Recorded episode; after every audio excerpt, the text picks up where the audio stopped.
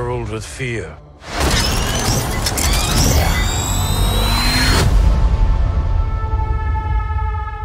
I intend to rule with respect.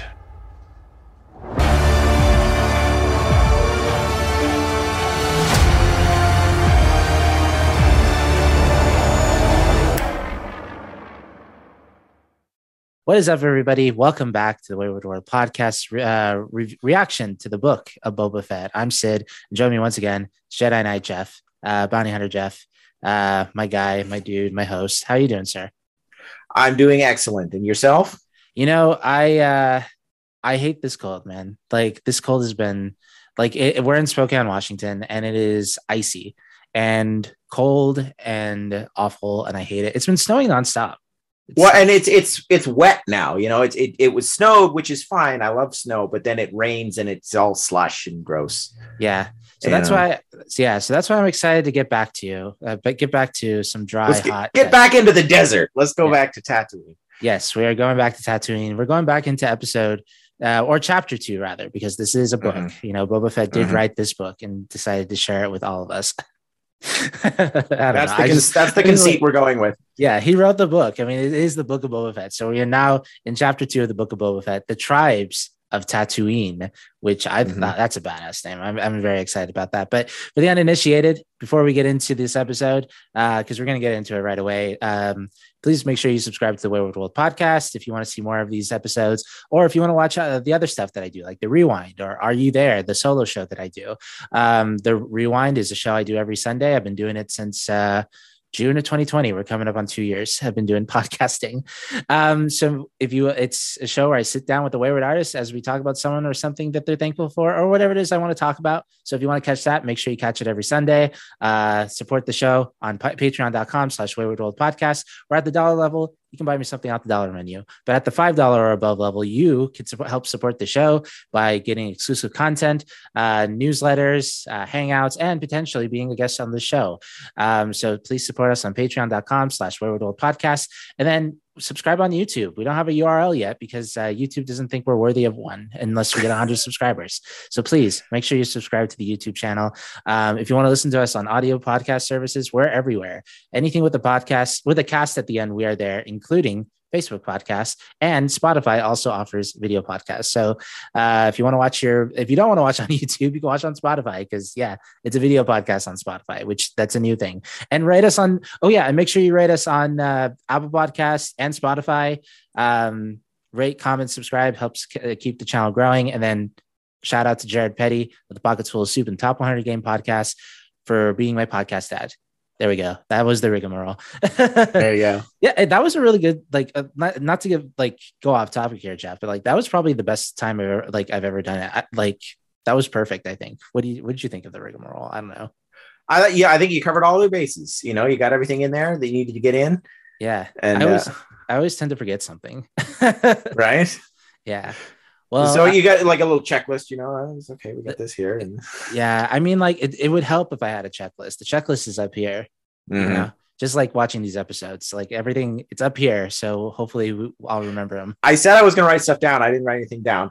But now, I uh, on that note though, uh, I was late watching this episode Okay. because I was I was binging Arcane. Which, by the way, if you haven't seen it, for the love of all that is good in the world, watch it. It's Yeah. amazing.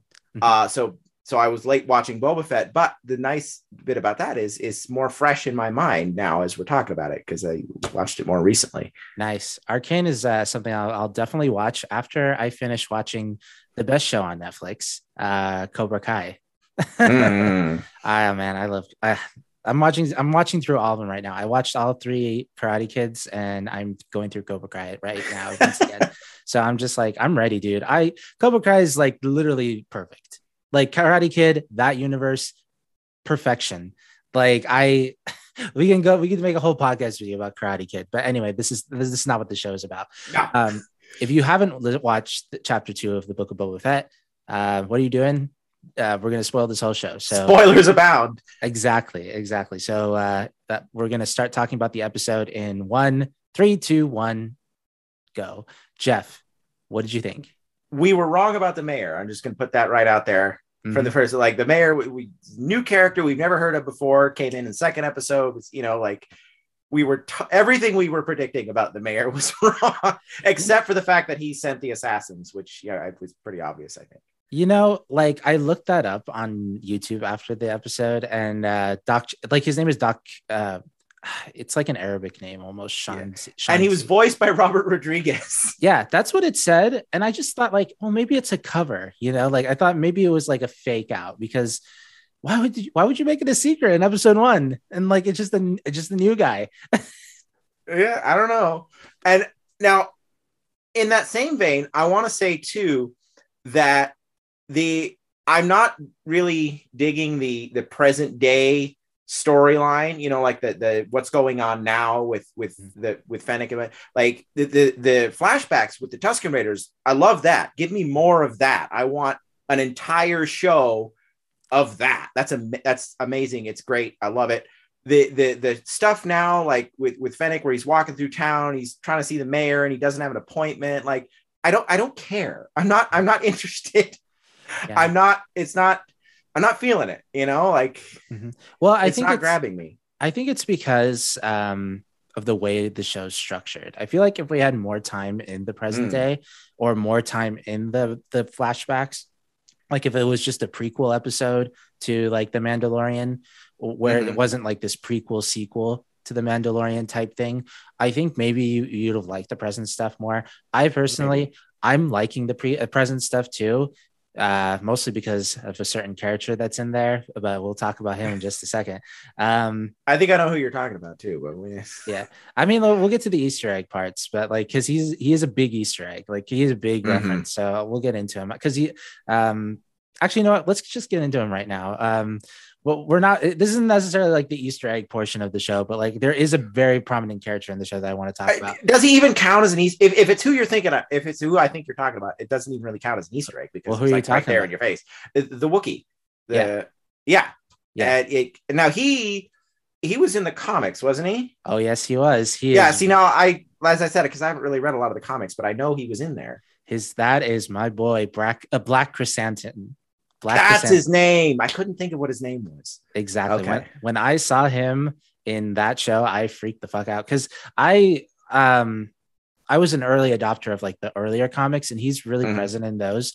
Um, Yeah. so I'm very familiar with his like relationship with Boba Fett as being the guy who um like well Boba Fett like Darth Vader hired him actually initially in- Right, in yeah, the yeah. comic book um Boba Fett to find the person who destroyed the Death Star. At the time he didn't know it was Luke Skywalker. Yeah Uh, he- this is how vader found out that it was that he had a son and that palpatine lied to him and everything. Is Mhm, is boba was the one who actually told him exactly. about that. See i'm not entirely ignorant of the comics. I do know some things. Yeah but uh black krrsantan had to go find like this um uh, cyborg um uh, like person. I can't I, I don't i'm too fuzzy about that. But black krrsantan is also very um prominent in one of the best like comic book characters ever dr aphra who yeah yeah i like when i saw him i just freaked out because i'm like dr aphra could be in this epi- the show that would be cool Oh my god, dude! I uh, I need my lesbian queen. I think she's lesbian. I, lesbian or bisexual. Like I, we need some more queer people in Star Wars. Um, but she's in a like a a, les- a woman woman woman relationship in the comics. Well, kinda, not really. But um, no, Black Krrsantan. I think like seeing him in live action and Boba Fett acknowledging like his gladiator status, Mhm. like and stuff like that. You could tell like there's like a history between and them. he looked good too like the the costuming and everything like that would that, that he looked good he was a scary boy. Um, he Yeah. was he was not Chewbacca, but no Yeah, but him and Chewbacca have fought. Um, the scar on Black Krrsantan's face. You want to know where that came from? i'm gonna guess chewbacca No, it didn't. oh He fought. because He, he fought our boy Ewan McGregor, Obi Wan oh did he Yeah, yeah. He gave him that scar. So Black that Um, this was um, before, like you know, like obviously during the time, like before Well, yeah. episode four. So this was like during. If we, ha- if I had to put a timeline on it, it was during the probably when the book of like the Obi Wan Kenobi TV show is going to happen. i was gonna say like obi-wan's got a show coming up they're in they're putting this character in there to get it maybe Yeah. we're gonna see some of that Well, I really hope it's actually a Dr. Aphra show. because like she's so cool. She's like the Star Wars Indiana Jones, which like that makes sense for Lucas, Right? Yeah, Yeah, it really does. So that'd be cool. Mhm. Uh, so I, so yeah, so that's the now. I I'm not gonna lie. I thought I did think that part was cool.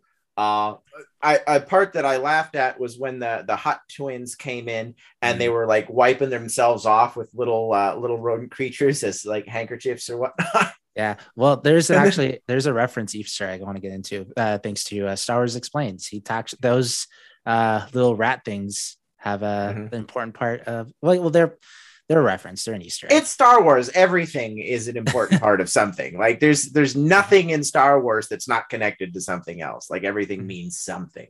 yeah, but like it made me excited. Like uh, seeing the mayor and like it's an Ithorian, which I I love the Ithorians, and then he had Yeah, like they're the cool. Yeah, and he had yeah, the yeah, the the translator thing on it, the- Which I thought- wearing. Yeah, first seen in Star Wars Rebels. Um, Mhm. yeah, which was you know it was really cool, and like you know Garsa Fwip, like what's she up to? Like was she uh, like did is the mayor actually telling the truth? I don't feel like the mayor actually has any re- reason to lie that this assassin like Mhm. was hired by him or not like not, that wasn't hired by him. You know what I'm saying? Yeah. Well, and I mean, like they the way uh, Fennec tricked him, tricked the assassin into t- telling them that, which Oh, that was funny. kind of funny.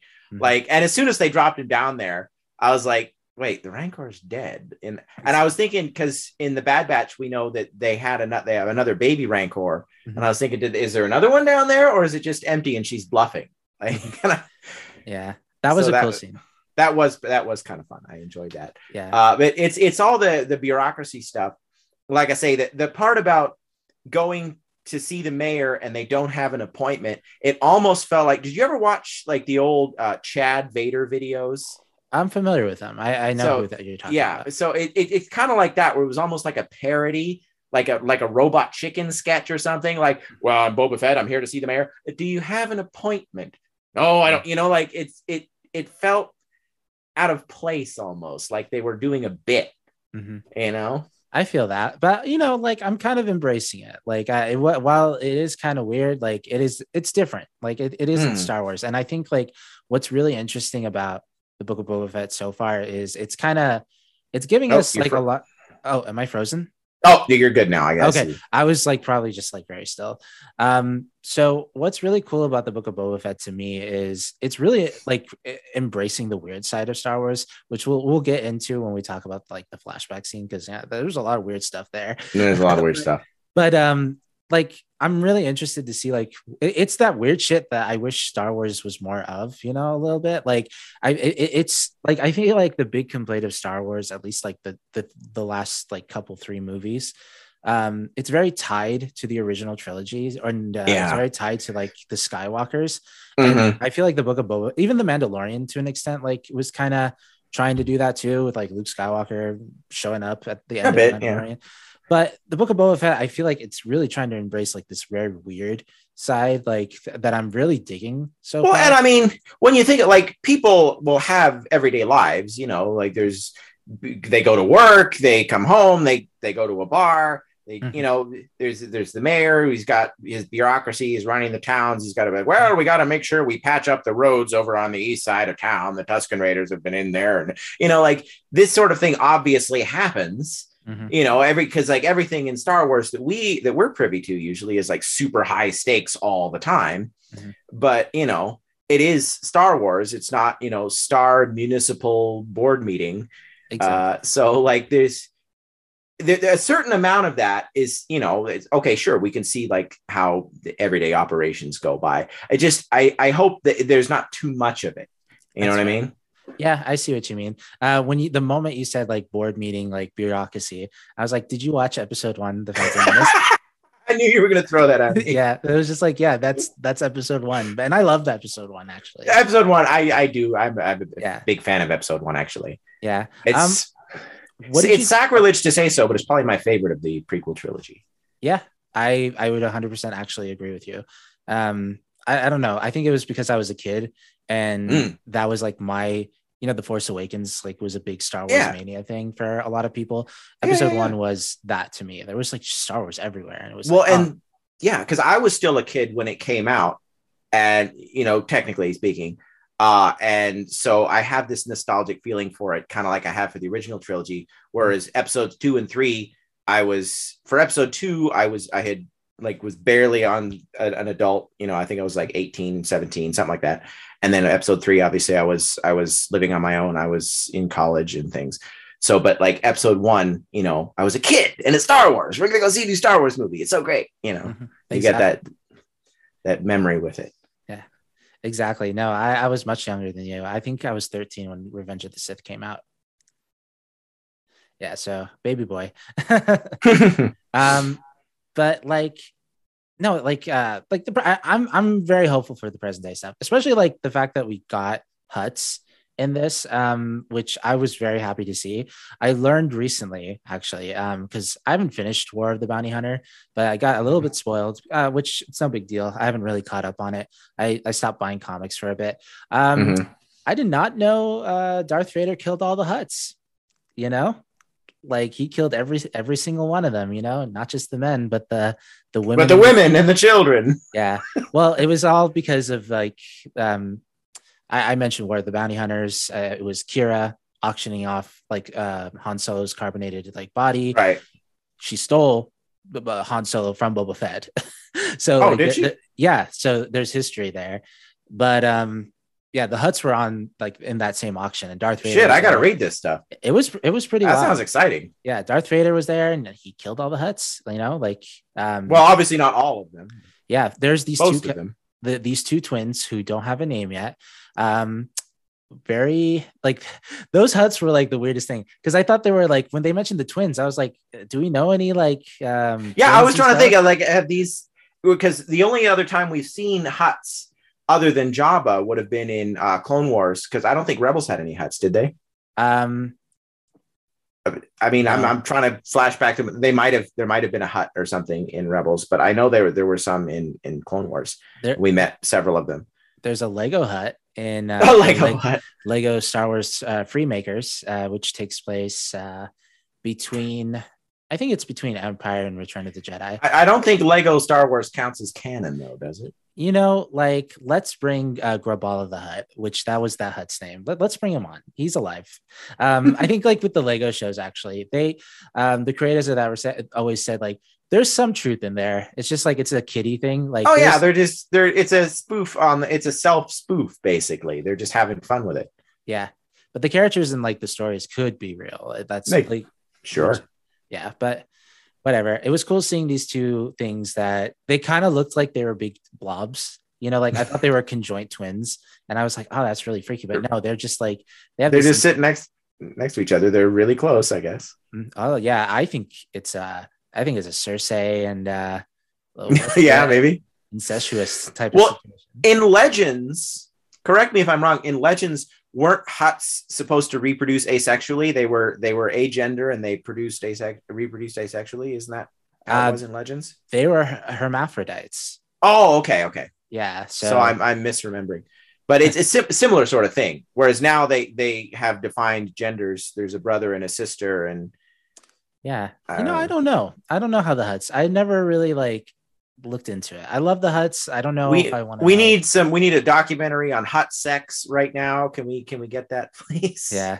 Well, there, yeah. So those were uh, Jabba's cousins. I wonder if they're related to Zorba, the Hutt. Hmm. Not Zorba. What's his face? Um, zero Ziro the Hutt. Yeah. The uh, the Southern gay. the only representation we'll ever see for the LGBT. jesus Christ. um, but it was cool. They, I thought they looked really good. I mean, like they looked way better than obviously the episode one, the Phantom Menace Jabba the Hutt. Mm.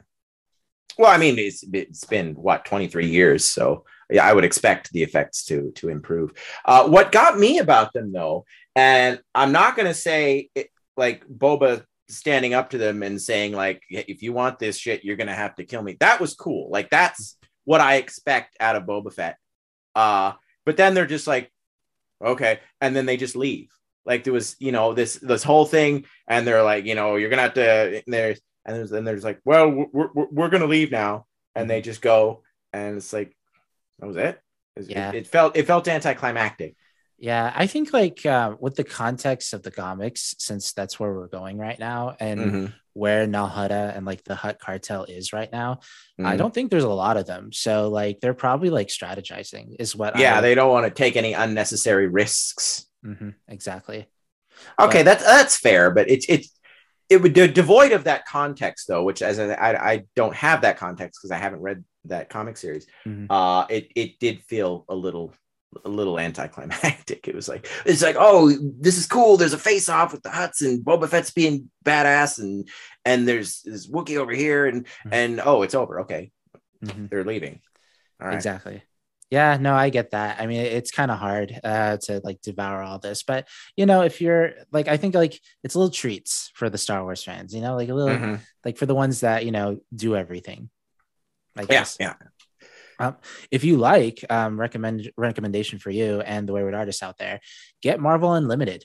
Um, it's I think ten bucks a month, and you Mhm. get access to a giant library of Marvel comics, including the Star Wars comics, which that's where a lot of the that that's where all the Star Wars comics are published. It's, they're That's not a bad Marvel. idea. So they have all the runs. Um, there are two Star Wars runs. There's one that takes place um, between A New Hope and Empire, and that run is finished, and all the comics related to that are finished. So you can read that entire section um, right now. And then the Charles Soule, that, that one uh, version, which is between um, Empire and Return of the Jedi, um, that one's still developing. So like it usually takes them about three or six months for those runs to come out. But there, are, I think for the majority of them are all there, um, so, uh, or a good chunk of them. So and maybe do some uh, required reading.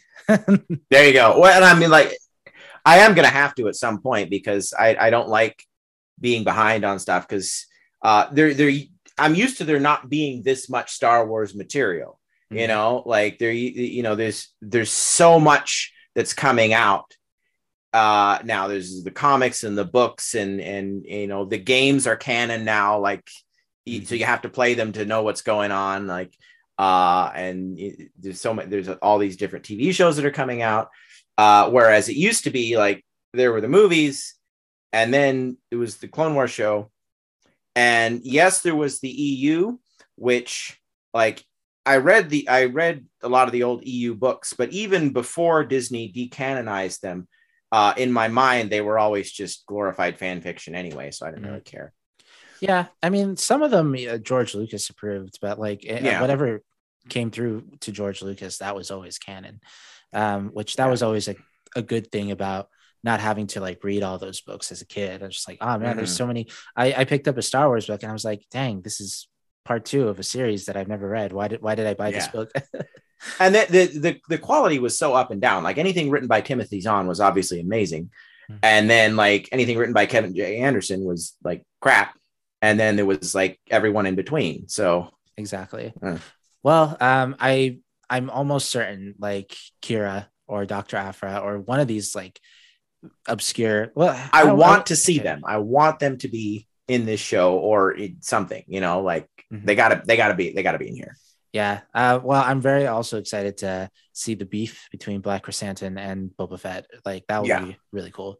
Um, we can make a whole other podcast about Galaxy's Edge, honestly, and how I wish like they would cu- give some leeway to like the the canonization of that theme park. I wish we could see Boba Fett like Well, in the the- parks. the difficulty with that is like with all the other media, like the books, people can go to a bookstore, people can go to a comic book store, people can watch, you know, Disney Plus or go to the movies. Like with Galaxy's Edge, like you actually have to make the trip to mm-hmm. the theme park and go, you know, like not everybody can do that. Yeah. So like it, it's it's tough to put too much into that that is then canon that's, you know, that you know you, you're going to include those kinds of things that then people won't have that context for if they haven't been to the been to the park exactly. you know and Well- so like you could put in like little bits of things like easter egg things like your droid buddy there that are just fun you know but I like if there's if there's too many story elements or, or characters you know people aren't going to know who any of these people are or what's going on you know Yeah, exactly. Um, I guess like that's that's what that's what I hate about like that's the, one of the things I just hate about Galaxy's Edge is how reliant is it is on canon because it is a story. Like Mhm. I was gonna point out actually, like among all these characters, right behind them is uh, Black Spire Outpost. I think that's what the book's called, which is a Galaxy's Edge book. And Mm. Uh, one chapter of it is a glorified advertisement for, No for. Batuu. But the re- uh, honestly, the rest of the story in this is like fire. Like this is a really good book. Um, like that that that's really cool. But like I don't know, like the re- the reason why you don't see Darth Vader in Batuu or like Luke Skywalker or Han Solo, it's because it's supposed to be canon. And I'm just like, I don't know, man. Like I I go to the Marvel place and I'm just like, man, I could see Spider Man. I and Spider Man like is It doesn't have to be canon, you know. Of course, Yeah, with Iron Marvel, there, with Marvel, there's a thousand. There's a multiverse, so it could be canon in a multiverse that we've never seen in one of the multi. You know what I mean? Mm-hmm. So, uh, whereas Star Wars, there's one universe. You Mhm. know, two if you count Legends, I guess. Uh, but so like they they it would be harder for them to finagle that. But like you say, like you could you could just you could have them there and you know they doing stuff interacting with people it doesn't have to be canon. It could just be something fun for for people to visit. And i and i think that it might actually be better because like what i was talking about before is like trying to have it be canon you know basically shuts everybody out who hasn't been there to that element of the canon where if it's if it's just you know uh non non canon it's just fun then you know there's you can do so much more with it Yeah. Uh, to put a cap on uh, Batuu, because like that was a whole rant, because like I just really want to see this version of Boba Fett in the parks. I think Batuu and Galaxy's Edge is canon, but not necessary. Like as someone Mm. who's like absorbed all the the lore of that, unless Mhm. they unless we see we see Batuu in this, which that would be kind of cool if they did. Um, I don't think I think it's just like one of those things that's canon, but it's you don't have to read about Batuu. This is a side story, not important. Does does has no real effect on anything else that happens anywhere else. Not yet. Well, yeah, All right. Well, back to the Book of Boba Fett. Um, that's I think yeah, that- that's what we're supposed to be talking about. yeah. Remind me, like in the present day, is that pretty much it? Like, I it was they they went they went to the mayor's office and they they talked to the mayor and then they talked to the twins, uh, both of whom I laughed because the mayor and the twins both basically said what we said last week that Mhm. you know Boba's maybe in a little over his head Mhm. trying to be a crime lord you know he when his skill sets are for a bounty hunter and both both of them basically said that same thing to him exactly. and we're like oh yeah yeah Yeah. So- Um, Star Wars Explained uh, made a reference that like um, that like it, it's kind of parallels the Mandalorian when he talks Mm-hmm. to when the Mandalorian talks to a Werner Herzog. Is like bounty Mhm. hunting is a it's a complicated profession. Not a lot Mm-hmm. of people are able to like do it, something like that. And like him being like the the daimyo of Ta- Tatooine is like like I, I don't know reflection. Um, Mhm. Parallels uh, it's poetry it rhymes type of situation which i like i don't know if it was like a reference or anything but like that's i think that that was like an interesting tidbit that like star wars explained um Mhm. brought up um but yeah not much uh in the present day um we spent a lot of time in the flashback which i think was very bold of them Yeah. but also i loved that whole section like Mhm. every if the like i say i i wasn't a big fan of the the opening part except for you know a few of the fun bits but uh, the the whole flashback section. And it didn't it didn't bounce back and forth like last week's episode did. It was like present day here flashback here episode's done. Mhm. and like that whole like it was a good two-thirds of the episode if not three quarters of the episode was that flashback. And that, that was really good. Oh yeah. And like that that's the that's the kind of shit i signed up for is, is right there. That's what i want to see. Yeah. That yeah, that flashback scene, the fact that we're like humanizing uh these Tusken Raiders as like Mm. people who like ruled Tatooine at one point, like ma- making them like kind of like indigenous, like in a way, Mhm. or like um, you know, colonialism and stuff like that. Like it's yeah which I thought that was really cool. that does harken back to um, the old comics and also Knights of the Old Republic.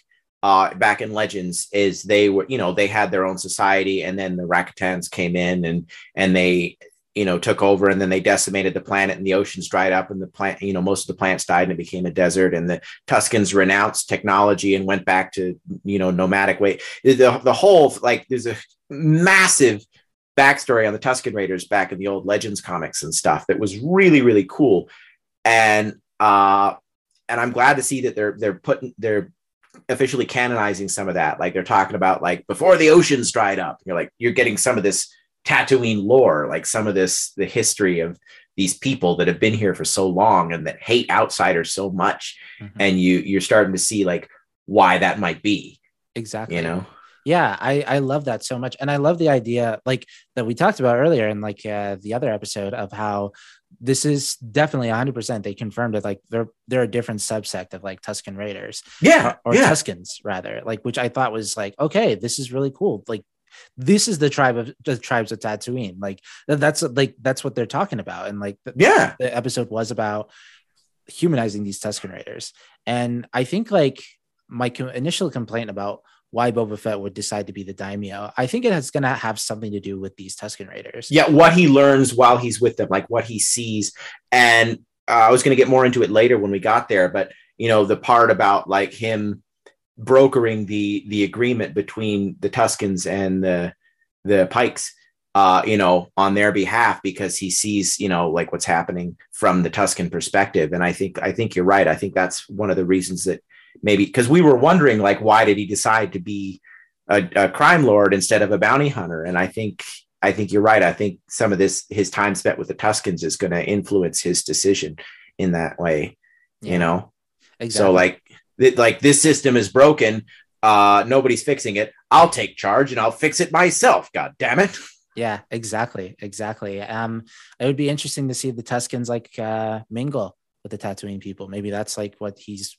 Maybe that's the grand scheme of like Boba Fett's plan. But who knows? Who And we know it can work because we saw it in the Mandalorian when they cooperated to kill the Krayt Dragon.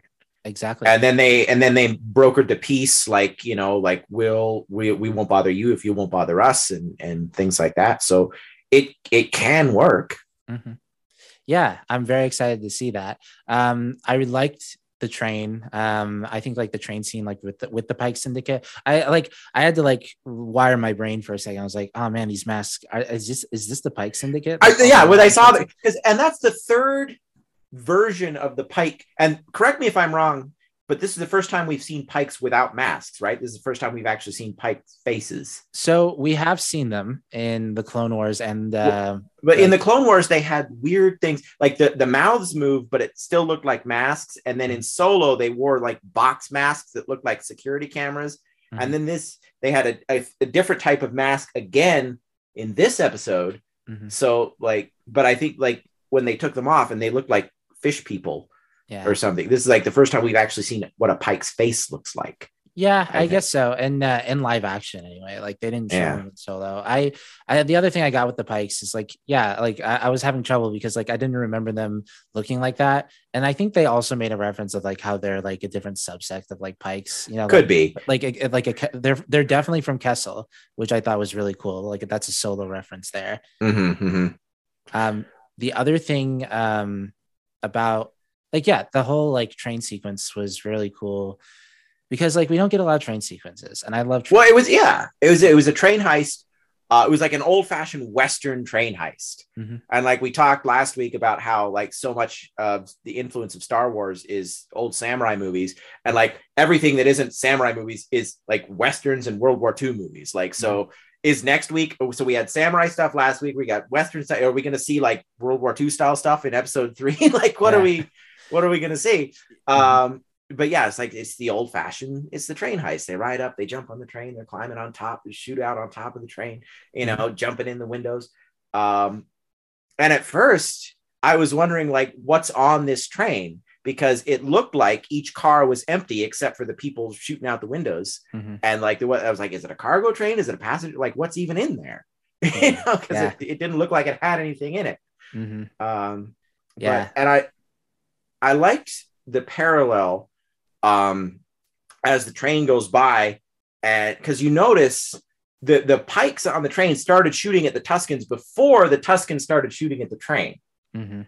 and it reminded me of like the old uh, Manifest Destiny settlers who would come out on the trains. Uh, back at the 1800s into into the American West, and they would just shoot out the windows of the train. They would shoot at natives. They would shoot at uh, bison, just shoot at stuff out the windows of the trains just because they could for Mhm. fun, you know. And that's kind of like uh, the the vibe I got from that.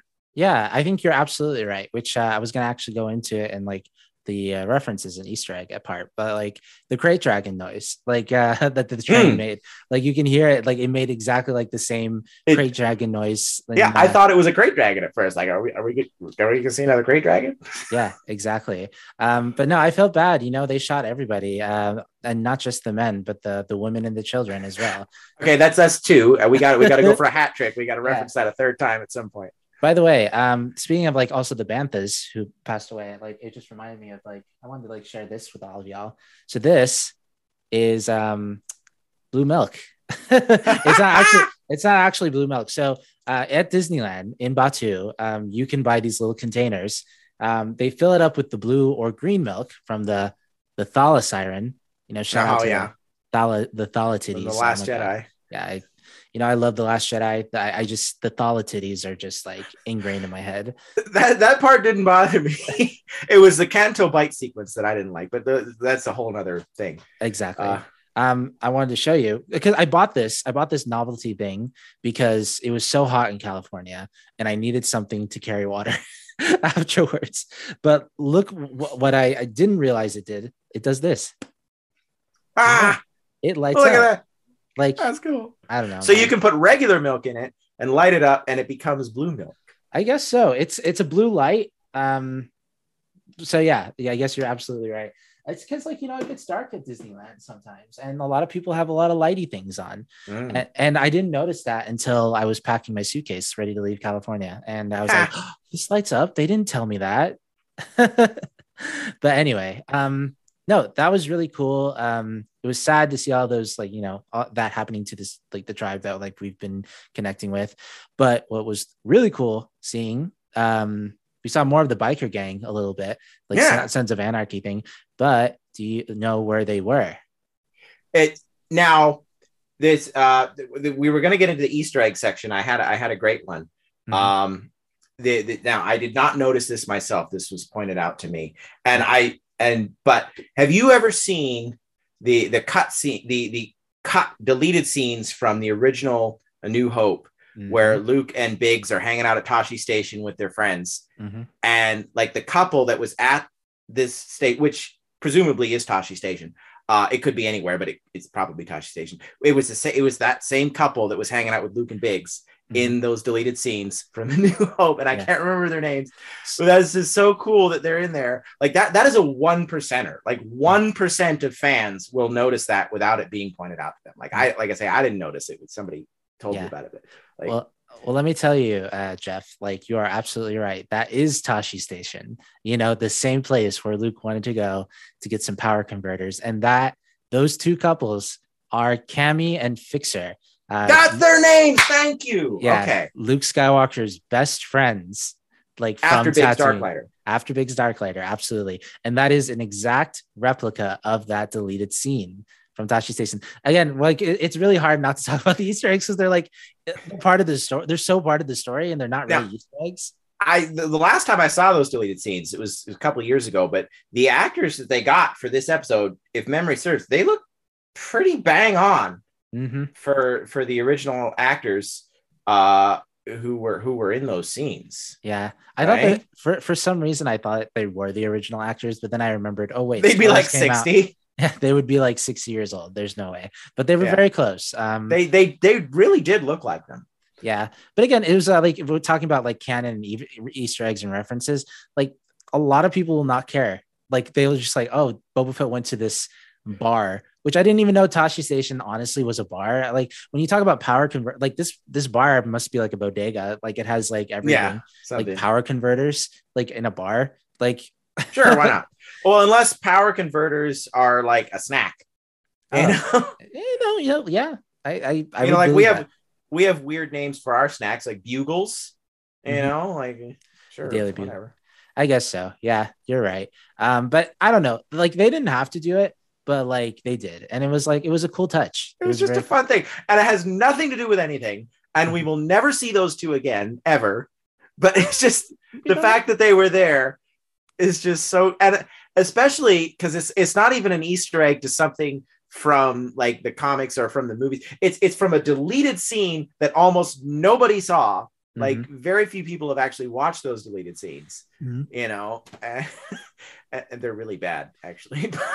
I mean, like, uh, you know, like talking about deleted scenes, like back in those days, you didn't have special features or no. DVDs, right? So like they didn't really care what those like usually like deleted scenes nowadays, they look like actual like, oh yeah, this was actually filmed and edited and Yeah. like, with the CGI and everything. We just had to Well, I'm not talking about the low quality. Like obviously they didn't they didn't touch it up for the film because it wasn't going to be in the film. I'm just saying like the the scene itself is Mhm. clunky. Like Oh, it's, it's I can see why they cut it basically. Like, Oh yeah. You know what? Not a very good scene. now that I remember what the scene was, like because it was um it was Luke Skywalker's perspective of like the- Yeah, and he's watching the the fight uh, above. He's he sees the flashes of light, and it's the Tantive Four being attacked. Mhm. And you know, and and Biggs is talking to them about you know, sign you know, going off world to fight, and and Mhm.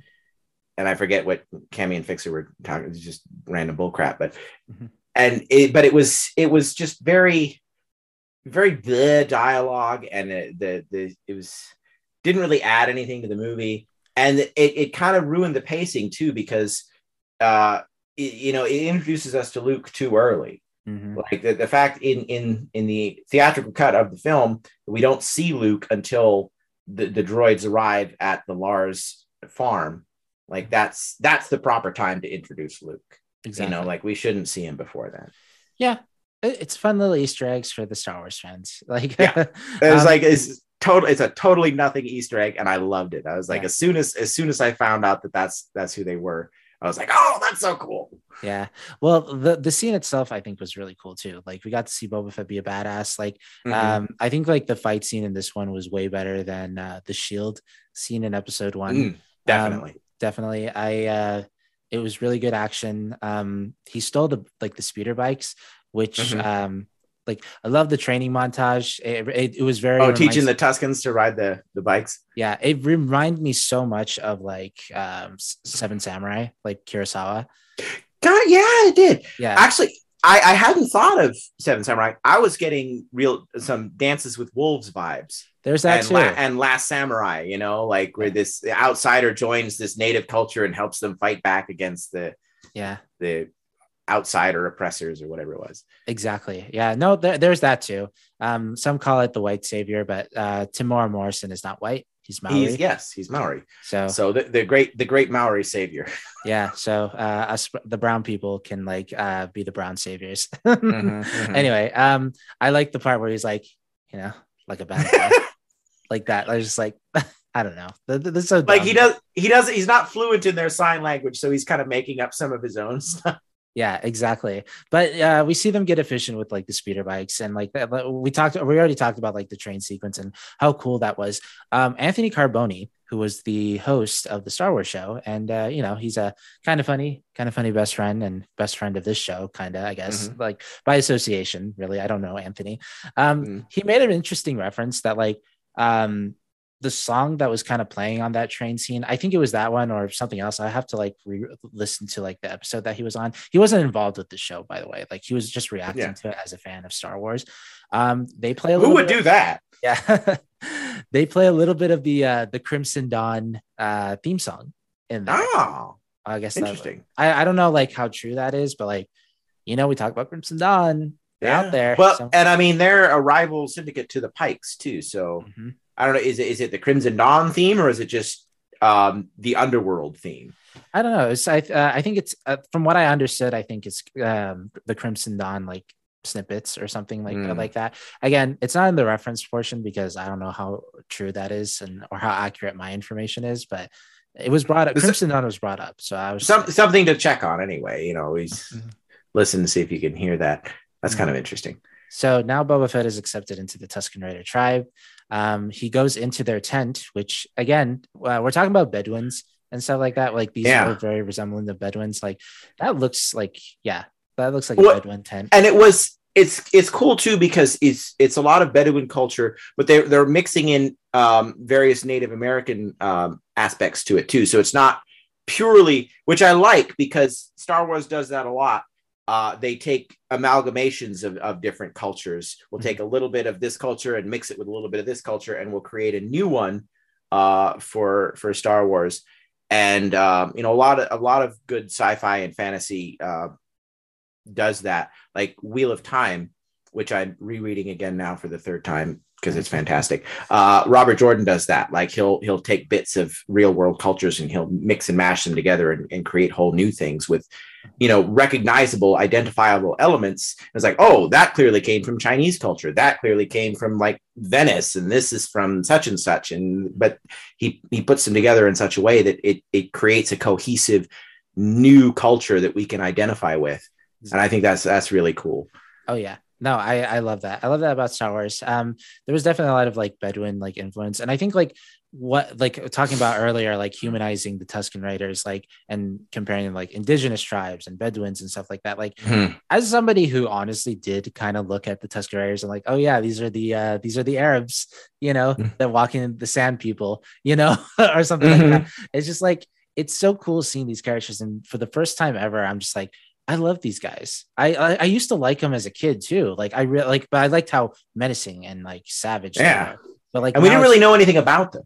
Yeah. you know like we just we know that they they walk single file to hide their numbers we know that they yell a lot and they have gaffi sticks Mhm. and ride banthas and that's really all we knew about them for a very long time Yeah. And now it's just like it completely changed my perspective on them. So like this episode is so cool because um because of that. Um I'm excited to learn more about Tusken Raider culture. Tatooine, you also mentioned like, yeah, like there used to be oceans here, and like that is a direct reference from like the EU comics and stuff like that, and them bringing that to canon, like uh the lore behind the Tusken Raiders has been something I didn't expect out of this. Like I thought we would learn more about Boba Fett, but like uh, Boba Fett's learning more of a lot from the Tusken Raiders, and so are we. And Yeah. I think that's super cool. and, and i'm loving that because this is two shows in a row now we have mandalorian and boba fett both of which is expanding on on tusken culture you know and we're, we're seeing like obviously boba's interacting with a different tribe than uh din Djarin and cobb vanth interacted with you know so we're seeing the different aspects and how and like even in this one where they're saying like some tribes survived by killing. So like you see like the ones that abducted anakin's mom for seemingly no reason and then tied her to a, a thing for like a month and i don't know beat her i guess. I don't know what i don't know what the hell was going on there. Mhm. but uh, you know so like we we see that some tribes are are more violent than others. Some prefer to just keep their distance you know some steal but the, they they don't you know go into direct conflict so it's really interesting. And which brought me to another thing that we didn't talk about last week but uh, remember when uh, the little the little tusken took boba and they uh, they ended up digging up the little uh, pods. Remember first they went to the farm and the biker gang was attacking it. Mhm. so i i assumed that they had originally gone there. They were going to steal water from the farmers Mhm. uh, because that's what they do because uh, they talked about that in mandalorian the tuskens will steal water from the settlers and i and i guess they were going there to steal water from these people but the biker gang was there We're like well shit i guess we can't do that let's go dig up some melon things Mhm. They're called black melons, by the way, and they were also introduced in the comics um, by name. Uh, like uh, Obi Wan Kenobi was trying to sell black melon they, they couldn't think of a better name than black melons really Uh, they could have think of a better name than Jizz for Jazz. but I mean, jizz, the jizz is great. You get so much mileage out of jizz. Like there was Sure, a, there was a, lot of Twitter there was a Twitter thread last week where somebody found out for the first time that, that the music style the music style was called jizz, and like everyone was coming. It was like um, he was talking about like, oh, I think it's so cool that jazz is a thing in Star Wars, and somebody responded, "Do I get to be the one to tell you that it's called jizz?" It's like, what? No, you can't possibly be serious. And then there was a whole big thread about everyone finding out that it's called jizz. Exactly. Yeah, that's it's crazy. I mean, Wikipedia is such a fascinating place because Yeah. you'll get like Wikipedias for like dog. Yeah. like a dog and like because there's a dog. dog and, and it's like it's an actual a real life dog like or a goat you know There's like ducks. Ducks exist in the Star Wars universe because there was a reference made to them once. So they, they're in there, ducks. yeah Uh, so it's very it's a rabbit hole um but yeah But black melons sounds like what I would call them if I didn't know what they were called. It's like, oh, they're going to dig up some of those black melon things. exactly Yes, yeah exactly. i get it Right. Um talking about tusken raider culture what did you think about that salamander man That was weird. Yeah. Fucking like it's a weird. It reminded there was an Outer Limits episode with worms that went up your nose and made you. I don't know. It's kind of like uh, or Animorphs, you know, where they go in your ear. Uh, I was I was pretty weird. Although the it was this is where like I'm you getting the the Native American vibe is he's going on like his his vision quest, I guess you could say. Uh, and there was a lot of stuff in that vision quest. There's a lot of stuff to talk about in there, and there's a lot of different ways to interpret it too. Mm-hmm. You know, so he sees um, well, there's the ocean, and it's like, is he is he seeing the ocean of of Tatooine from the past, or is he is he recalling his own past with the oceans of Kamino? There's this tree, which is obviously it's a real tree because he gets the branch from it, but but there's also like he's seeing he's hallucinating this tree in his vision. And what does it represent? There's all the little glowing eyes, like Jawa eyes in the branches. And then there was the, the little smaller tree next to it. Like, is this supposed to be like um because we and we saw him rem- remembering his father. So like the big tree is Jango, the little tree is him, and then like there's so much going on there. And I think I would have to rewatch that that scene like four or five times to try and pick apart everything that was going on. Yeah. It was reminiscent of uh the Jedi and like going through a similar thing. Mm. Again, how they get their kyber crystal and they have to go through a, a vision quest. Do you of, think like- Yoda sticks a lizard up their nose? Uh, you know. Like um I- yeah, no, I don't think so. The lizard thing caught me so off guard, I laughed. Uh, because I was like, this is the weird shit like that I was hoping for in Star Wars, and I was like, yes, like let that li-. like I saw the lizard, I was like, are they gonna eat it? Like, what is this gonna be another like? uh like, is it a pet for him? Like they give it to him as a gift. It's a little pet. I was like, okay, what's this for? My, my question is like, where does it go? well, obviously, it goes into your brain because it induces, you know, hallucinations and shit. Uh, Can you? But can, can think? Can you like poke your brain like? It you could theoretically you could because your olfactory nerve runs up out of your your sinus cavity. And like if you've ever seen a skull obviously there's holes where your nose is. That's where the olfactory nerve goes. So theoretically you could jam something up your nose into your brain. Wow. um so i guess this lizard knows how to get in there and chew on something. And and they they also said it was a guide. So like it the lizard knows where this tree is Mhm. and it it shows him how to get there and are the hallucinations a byproduct of that Mhm. or you know like it's it's not necessary to show him how to get to the tree but that it's just part or like there's so much to unpack in this with this Mm-hmm. weird lizard thing i don't yeah exactly i uh i'm i'm yeah i'm very like I think it's really up to interpretation but i think we'll know more about maybe like what this vision looks like Mhm. and because like we're, we we saw it at the beginning of the episode like him dreaming of his dad like still Yeah. not go like it, this is probably like uh, what what's really interesting about a show like this show about Boba Fett is how little we do see him in that armor and Mhm. like given the context of just the movies for Boba Fett, kind of a lame character. You know, like Mm. the only thing about Boba Fett that we really like truly know is that he has cool armor. You know, Yeah. that is like his. that's why thing. he was popular for 30 some years is because he looked cool Yeah. you know So this is Boba Fett. Really, like we're trying to figure out like who he is without the armor. You know, Yeah. kind of like a Spider-Man, like like Spider-Man um, Homecoming Mm.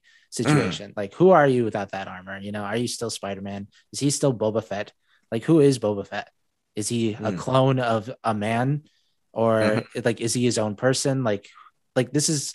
I think he, this is him trying to figure that out, especially like talk. We I think we talked about that earlier in the beginning of the episode. Like Mhm. this is going to be Boba Fett's journey of like figuring out who the hell he is. and why he why he wants this career change that he has and you know another thing too is like they they made a point of him seeing his his dead father Mhm. you know and uh and then of course he has just escaped death himself Mhm. is is he like is we, we there's reasons for him to go into this uh this daimyo role you know like i'm gonna take over the system and i'm gonna make things the way they should be. But is it does, does he also have a motivation to leave the life of a bounty hunter behind? Like i don't want to end up like my father with my head cut off or you know down in the belly of this giant monster being digested for a thousand years. Like I, that's not the life that i want anymore you know? So he's he's transitioning from what he's the only thing he's ever known really he was raised as a child to be a bounty hunter Uh, when his father died, he fell in with other bounty hunters, you know, Aurra Sing and, and Bossk and, and all those guys. And he, he worked with that crew. So he's basically been a bounty hunter pretty much literally his entire life. Mm-hmm. And I don't, it's, it's, he never really chose that life for himself. That's just the life that was put upon him. So now this is really the first time that he's taken a, a, a step back, you know, for introspection is like, who do I want to be? What do I want to do with my life? Mm-hmm. Yeah, well, I'm very excited to like learn more. I think like this episode, uh, first of all, like my my the favorite my favorite part of this episode was that it was an hour long. yeah, we got a decent full length episode. I was like, when I saw that like on Disney Plus, I was like, let's go. Like Take this should Robert Rodriguez, man. I Jeez. I hope we get more one hour episodes, but like, yeah, I was really happy about the length um, it really just got me hyped up. I feel like the first episode was fine, uh, but mm-hmm. this one was definitely, yeah, it opened up a lot of questions. It opened up a lot of theories and thoughts. Um, let's, um, we're getting towards like, uh, uh there's a couple more re- references and Easter eggs I want to kind of talk about that we haven't talked about um, mm-hmm. just yet. But um, what was what was like your favorite moment and like maybe something that you could have done without?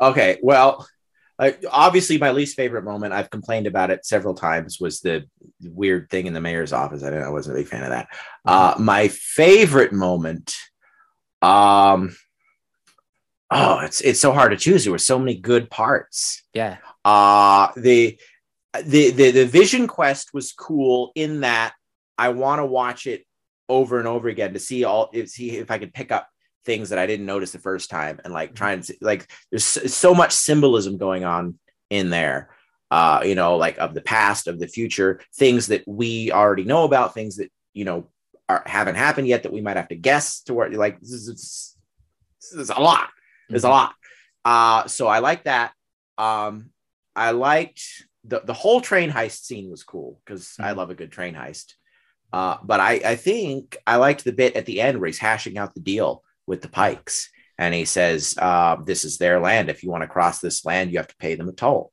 Mm-hmm. And this is how it's going to be. And like, well, we're going we're we'll die of thirst without water. It's like, here, take these black melons, which are actually called black melons, apparently. Mm-hmm. Yeah.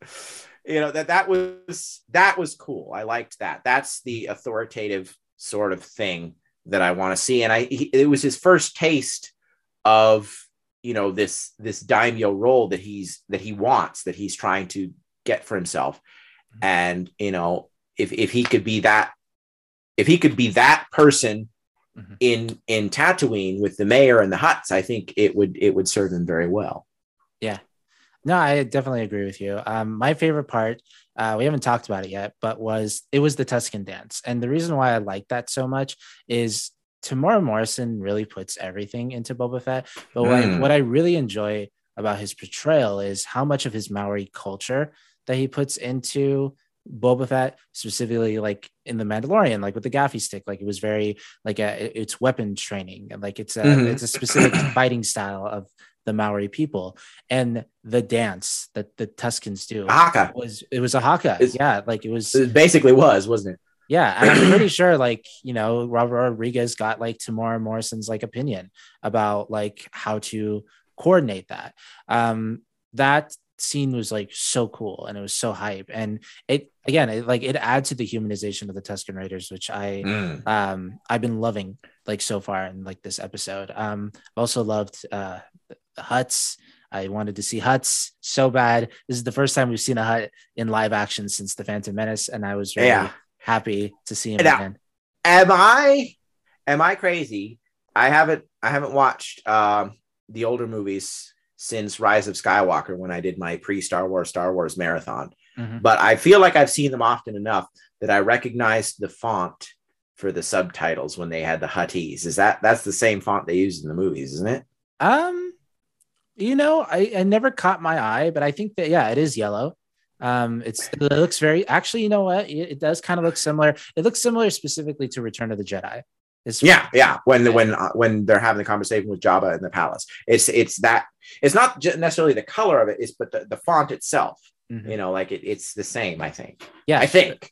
Yeah, I'll have to I get screenshots and compare, but Exactly. Um, what I didn't like in this episode, um, you know, I love Ming Ming Na Wen. I love Fennec Shand. I did. I hated what they did to her in this episode.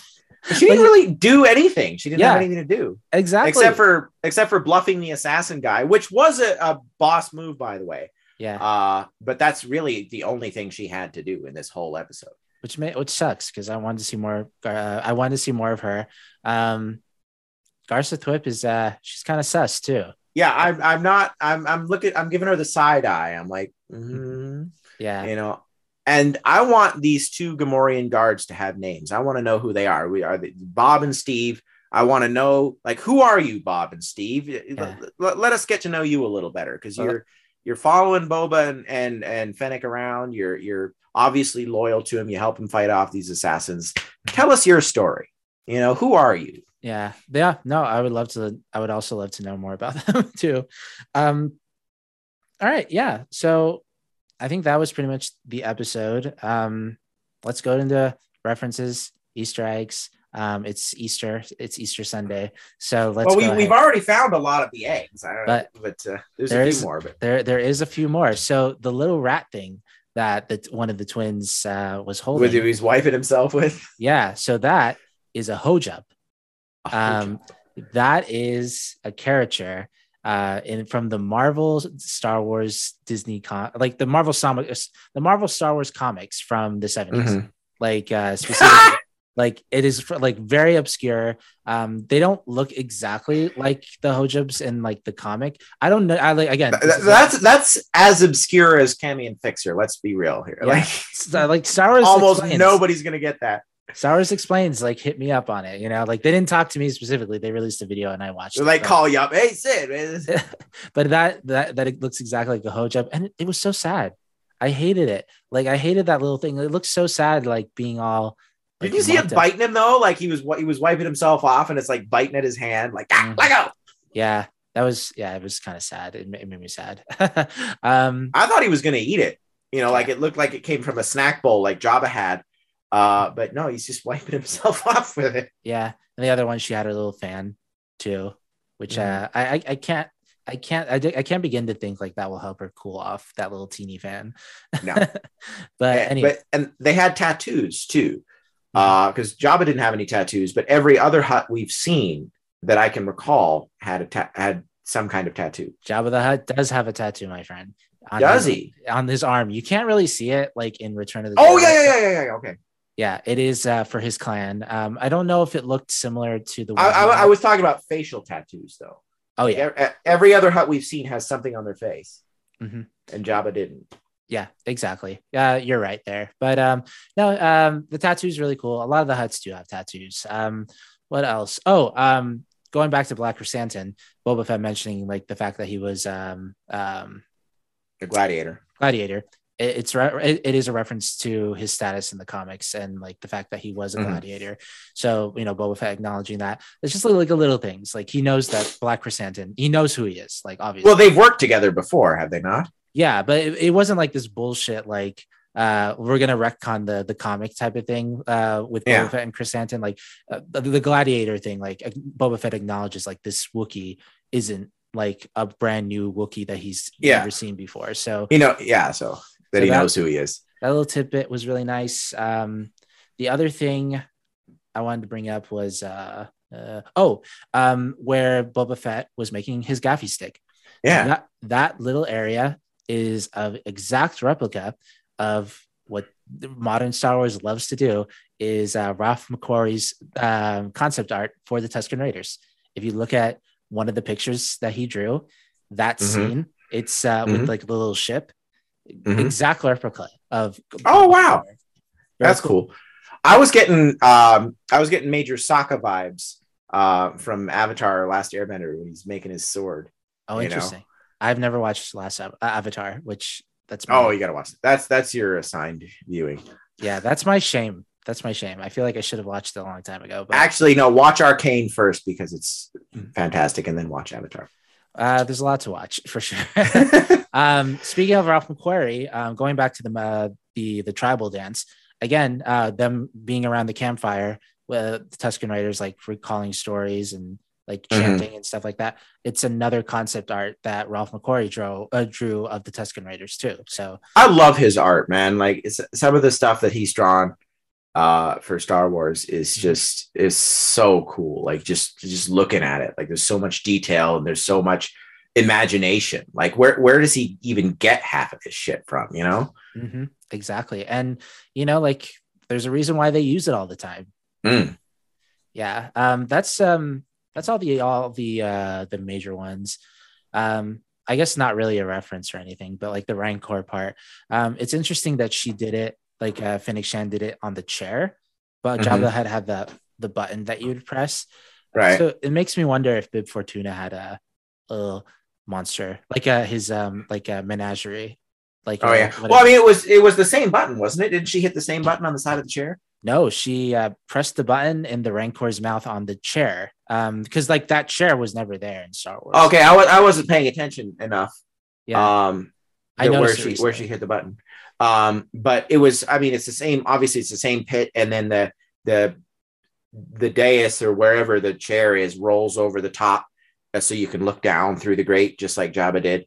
Mhm. Um, uh, but it, it the way I interpreted the scene was that that that pit has been empty ever since Luke killed uh, the Rancor in uh, in Return of the Jedi. Mm-hmm. You know, Uh, um, in Battlefront 2, uh, or uh, one of the Battlefront games, uh, in the recent the new one or the old one? The, the, the newer ones, uh, where you are in Jabba's palace, uh, Mhm. you can actually see the dead Rancor in there. So I'm actually just surprised that there was not bones or something like five years or well, How it's how been you- five years. It, it would be bones for sure. how would you get a Rancor out of there? Like that's that's a lot of work. Just bring in like some massiffs and have them eat it. exactly. All right. Well, I, I just like I was surprised like how empty it was, especially Well, like and with the chair design and everything. Like I just with the button. and like I say, they did have another Rancor because there was the one from the Bad Batch. I think that one, So- you know, talking about references and stuff like that. I think that Rancor was a was you know sweetie, which I think that's what the no uh sweet pea. Some it has a that Rancor has a weird name. Like I think it was Yeah. sweetie or something like that. But like I think they're the same Rancor. I think. You think I, I assumed it was at first too. Like the whole episode, I was thinking it was going to be the same Rancor, but then because the the Rancor from Jedi also has a name, which I can't recall, um, but it's a different name. Yeah. So I was thinking, you know, like because that was like obviously my original assumption was that this this Rancor in the Bad Batch was the Rancor from Return of the Jedi. And then like they mentioned the name and it's different from so maybe it's not I don't know maybe maybe it was supposed to be the same one and they just changed what its name was Mhm. uh, because the maybe because like the the the name of the the Return of the Jedi Rancor um it it could just be something from Legends that they've decided like ah we're not going to do that Mhm. you know so Yeah, I mean, like it wouldn't surprise me. This wouldn't be the first time that um like they they did something like that. Like, you know, going back to like Ahsoka Tano having like white lightsabers instead of like Mhm. her blue ones or like having blue actually blue lightsabers in the Mandalorian.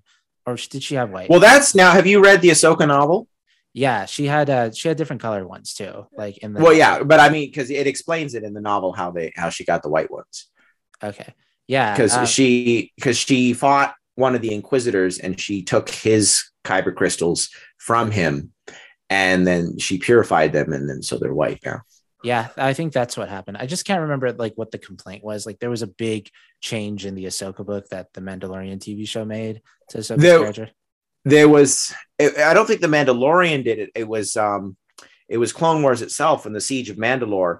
Because the the description of the the siege of mandalore in ahsoka in the novel ahsoka which i'm looking at over on my bookshelf Mhm. uh was a little bit different from the way it took place in the show Yeah. and i mean it that didn't bother me very much you know it's it's a small retcon Mhm. like and more people are going to watch the show than than read the book anyway Yeah. and the, the rest of the book it doesn't affect anything that happens in the rest of the book but it the battle did go down a little differently than it did and in the book they had her burying her lightsabers the blue ones that anakin gave her on uh mandalore Mm. uh, as opposed to on the, the planet where they crash later, where she just leaves them behind.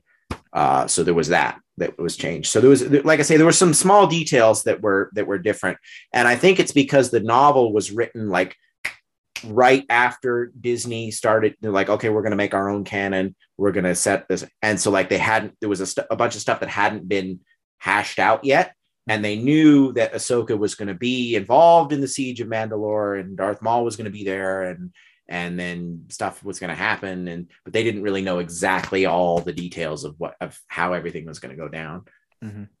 Yeah, um, I think Star Wars explained like made it like like made it made sense where he said uh the books are canon like I guess from a certain point of view like a lot of like when these changes like it's type of thing like uh yeah this did happen but it also happened this way type of thing Sure. Like, they're they're they're similar enough to where Yeah. yeah there is differences but like And it's- it, it still flows and it's such a minor detail. It's not like a character died who didn't die in the show or something. You know, like is Mhm. like oh she she buried her lightsabers here or she left them here. Like who cares? It doesn't really matter.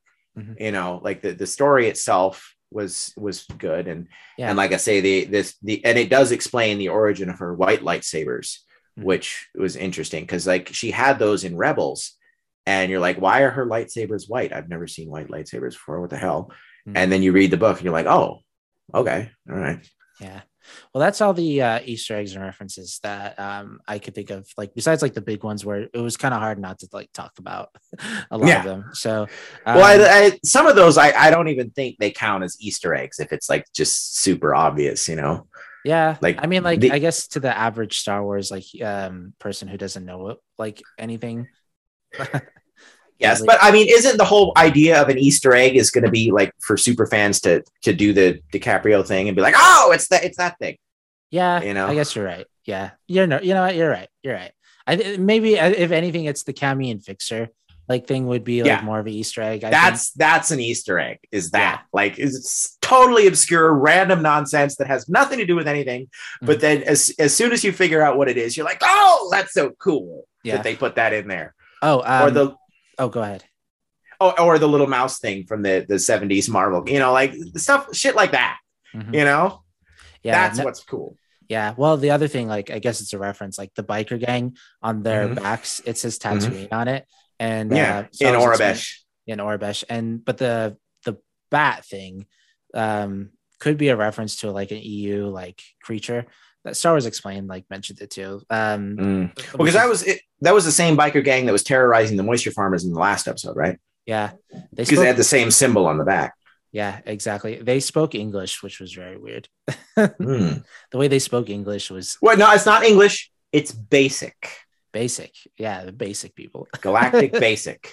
All right. Well, let's uh let's uh cut the show. Well, not cut the show here. We have to rank and review. We got to rank. Episode. We got to rank the episodes. We got two episodes to rank here. Yeah. I'm putting this episode at the top. This is this is the best one so far. Uh, I did not like the beginning very much at all. There were a couple parts that were that were kind of fun, uh, but the majority of the episode was the flashback with Mhm. the Tuskens and the train heist and everything, and I thought that was freaking freaking awesome. I loved it.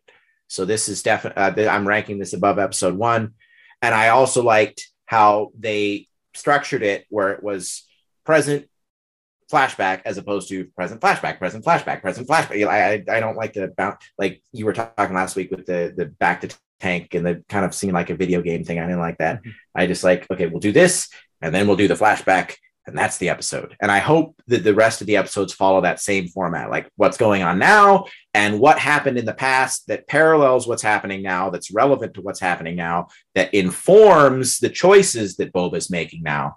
You know, that's that's what I like. Yeah, I uh I would 100% agree with you. I would put episode 2 on top of episode 1 for sure. This is like the best one. I it, it got me way more interested in the show uh, than the first episode did. I think I was ready to like it's so dumb, but like I was kind of ready to write off this show from the first episode kind of because it was Oh, just yeah? like oh that first episode was like I was fine. It was, Like- it was- yeah, fine. You don't want to describe a Star Wars show that you've been waiting to see for a year as fine. yeah i i really wish that like it really started off strong but like once we got to episode two and it was an hour long which made me really excited and seeing all those easter eggs and like stuff that i caught as someone who reads and Mhm. reads like tries to, my best to like follow up on everything canon with star Mhm. wars and between watching star wars explains and uh like going to Batuu. I I know so much about Batuu actually. um, I could like uh, See, that's the gap in my knowledge. I don't know anything about it. I, I well, first you got to go to Disneyland. So Yes, um, so like all those Easter eggs, um, the Hutts being there, um, I think like the mayor not being someone we know like is a good thing. Um, that was a surprise, and I like being surprised. yeah, exactly. You know, I, I, I, I, I, it's fun to be able to predict stuff, but it's every night they throw you a curveball every once in a while. It's like, What oh, the mayor's a totally new character. Okay, uh, what if- what if Doc Shanzi or whatever his name is? What if he's the Ithorian who's in the cantina in episode four? That would be kind of that would be really fun. Well, because we were talking last week that it, you know, it might be somebody that we've seen before. Mhm. I still like, I still like the Kitster theory. I think that, I think that would be hilarious. But well, Kitster's Uh, probably in there. He's in there. Yeah, you know, he'll be he'll be working for the mayor. Maybe Kitster was the receptionist who asked if they had an appointment. Yeah, exactly. well, we'll see. Um, but no, um, I think there's a lot of highs in here. I wouldn't even say like a lot of like uh, there was any like issue with the episode, even like uh, like the Ming Na Wen thing, like upsetting me because I'm a fan of Ming Na Wen and Fennec. It Shand. was it was disappointing, but it wasn't bad. It was just like I want I wanted more of that. Oh, we'll see her. We're, we're gonna see her. She's Yeah. what's what's interesting about her is she is the big like connector of all these Mhm. new Star Wars shows.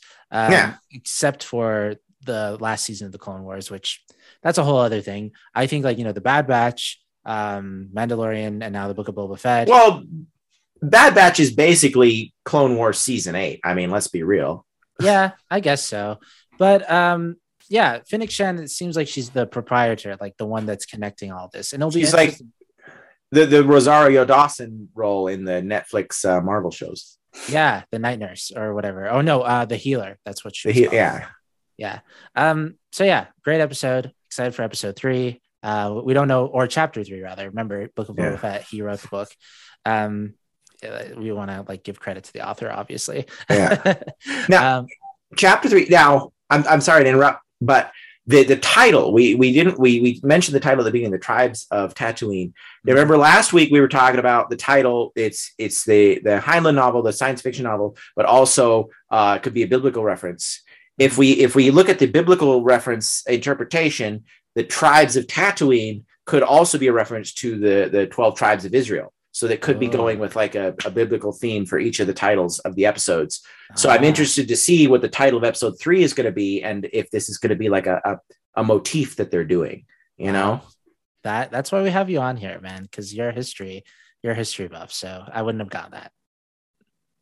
so that I, I'm, and you know, if if episode three is like, uh, you know, like Adventures in Tosche Station, then I'm obviously way off base here. But that, yeah. that- well, so far you're you're you're two for two right now. I think. Can you hear me? Okay. By the way. I- oh I- yeah, yeah, I'm, I've got you. I got you. Okay, there we go. I wasn't sure you weren't responding quickly, so I was. I think I think we have a little bit of a lag. yeah, it's. I think it's time to go now. So, um, yeah, tune in uh, every Saturday. We're gonna upload an episode of the uh, Book of Boba Fett review, um, and we'll see you guys again for next Saturday for uh, chapter three of the Book of Boba Fett. Uh, remember to subscribe to the Wayward World podcast on YouTube and podcast services. Support us on Patreon and uh, give Jeff some love. Jeff, do you have a Twitter or something like people can like? I do. I mean, I don't use it very much, but uh, it's just it's at Iljwam, which it would be spelled I L L J W A M H. Yeah, we're gonna put we're gonna put it in the description down here, and um, Okay. yeah, so people can like check that out. We give you some love, you know, like maybe one day this episode pops, and uh, you know, gives Jeff some love too, you know, not just Sid. All right, well, uh, thank you for joining me, Jeff, once again, Mm-hmm. and, And uh, see you next week, I guess. yeah, wayward artist. Without further ado, it's been real.